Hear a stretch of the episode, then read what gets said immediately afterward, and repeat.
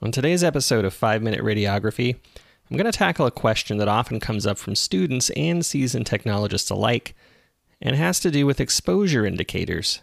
That question goes something like this Why is it that I can take an x ray on one single piece of anatomy using a manual technique, and then take another x ray of the same anatomy with the same technique and have a different exposure indicator?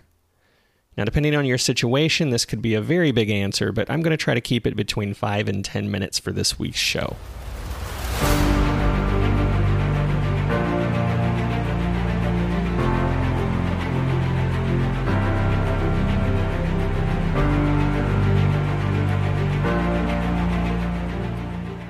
Okay, so this is a great question. And before I get into the details, I'm going to be putting out a YouTube video this week that will further explain this and show you some examples of actual radiographs taken in a hospital setting that this concept applies to.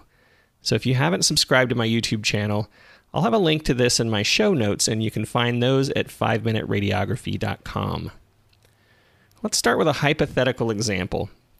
You perform a hand series on a patient from the emergency room, and your patient's diagnosed with a dislocated fifth digit. Now, you know the patient will most likely return for post reduction images, so you make a mental note to remember that you use 60 kVp and 1.6 mAs to produce an EI of 200, which is optimum for your PA view.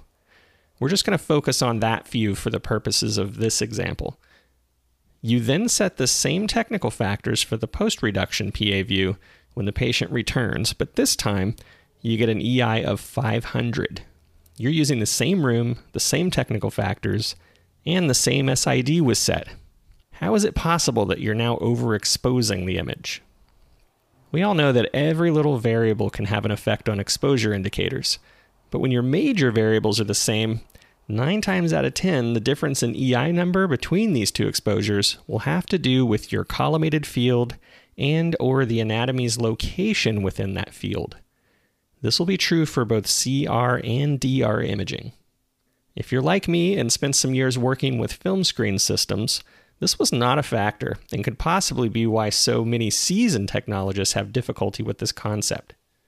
You could literally have the same anatomy and or collimated field anywhere on the image receptor and you could produce uniform density with manual exposure techniques or even multiple exposures on one single cassette with film screen without experiencing any variations in the total darkness of your image. So why is it such a big problem with digital imaging then? This is a result of specific steps involved with image processing.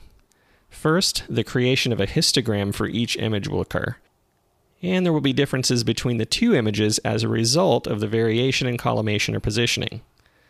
A histogram, if you're not familiar with the term, is a graphical representation of luminance values. It's basically a graph with an x and y axis the x axis from left to right represents the pixel shades available in your image from light to dark. The y axis, up and down, is simply the number of pixels that represent a particular shade of gray. Again, if you're a visual person, make sure to check out my YouTube video when it comes out this week, and I will have examples of histograms. In your first PA hand image in this example, we had tight collimation, and the second was less conservative with a larger exposure field. This is going to change your histogram to show a taller peak of darker shaded pixels due to the higher quantity of those dark pixels on the second image. The second attribute of image processing that causes the variation in exposure indicators is automatic rescaling. Automatic rescaling is the portion of processing that allows for an overexposed image to be manipulated during image processing to appear with the same brightness level as an image that has an optimum exposure indicator.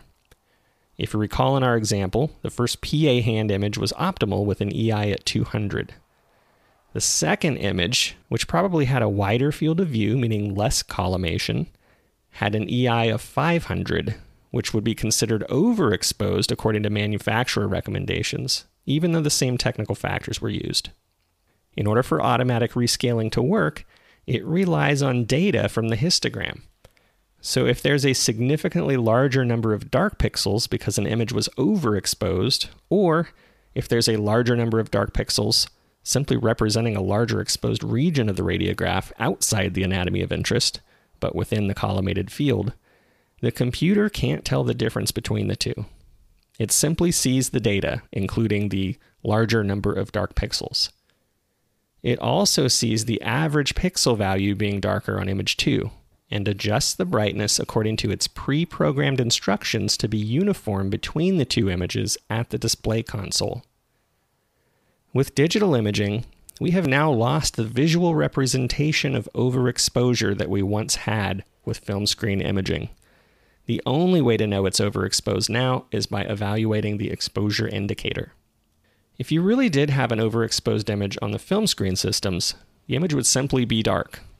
But automatic rescaling in digital imaging allows the presentation of the final processed image to appear to be optimum. In other words, it's at the pre programmed brightness level despite being over or underexposed.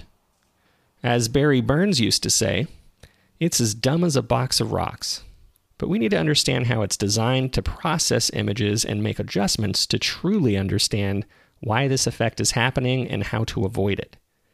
It could have been avoided by maintaining the same field size between both images in this case. Now, this example was simple because it involved a manual technique on an extremity and only one variable, that being collimation. Things get more complicated when you start adding thicker anatomy and scatter radiation into the mix, but the overall lesson remains simple we need to be consistent with all our variables in order to master manual techniques and ultimately fine tune our technical factors so they produce images that are optimally exposed within the range of exposure indicators that they need to be. I hope you're finding these sorts of podcast episodes helpful. If so, please do me a huge favor and take a few moments to rate and review the show in whatever podcatcher you're using to listen. My goal is to keep this show, along with my YouTube videos, free and rating and reviewing is the best thing you can do to help increase exposure so that other people who might benefit from this kind of info will have a better chance at visualizing it. Of course, sharing this with your coworkers or classmates always helps with that too. Please keep your questions and topic suggestions coming for both the podcast and the YouTube channel. Those add fuel to my creative process and make me want to keep going. If you'd like to get in touch with me and stay up to date on all of my content, you can follow me at 5minrad on Instagram and Twitter, subscribe to my YouTube channel, or email me at topicsinradiography.com. Make sure you're testing these things out that we're discussing in your work or clinical environment. I would love to hear about your results. Thank you so much for listening once again, and have a great week.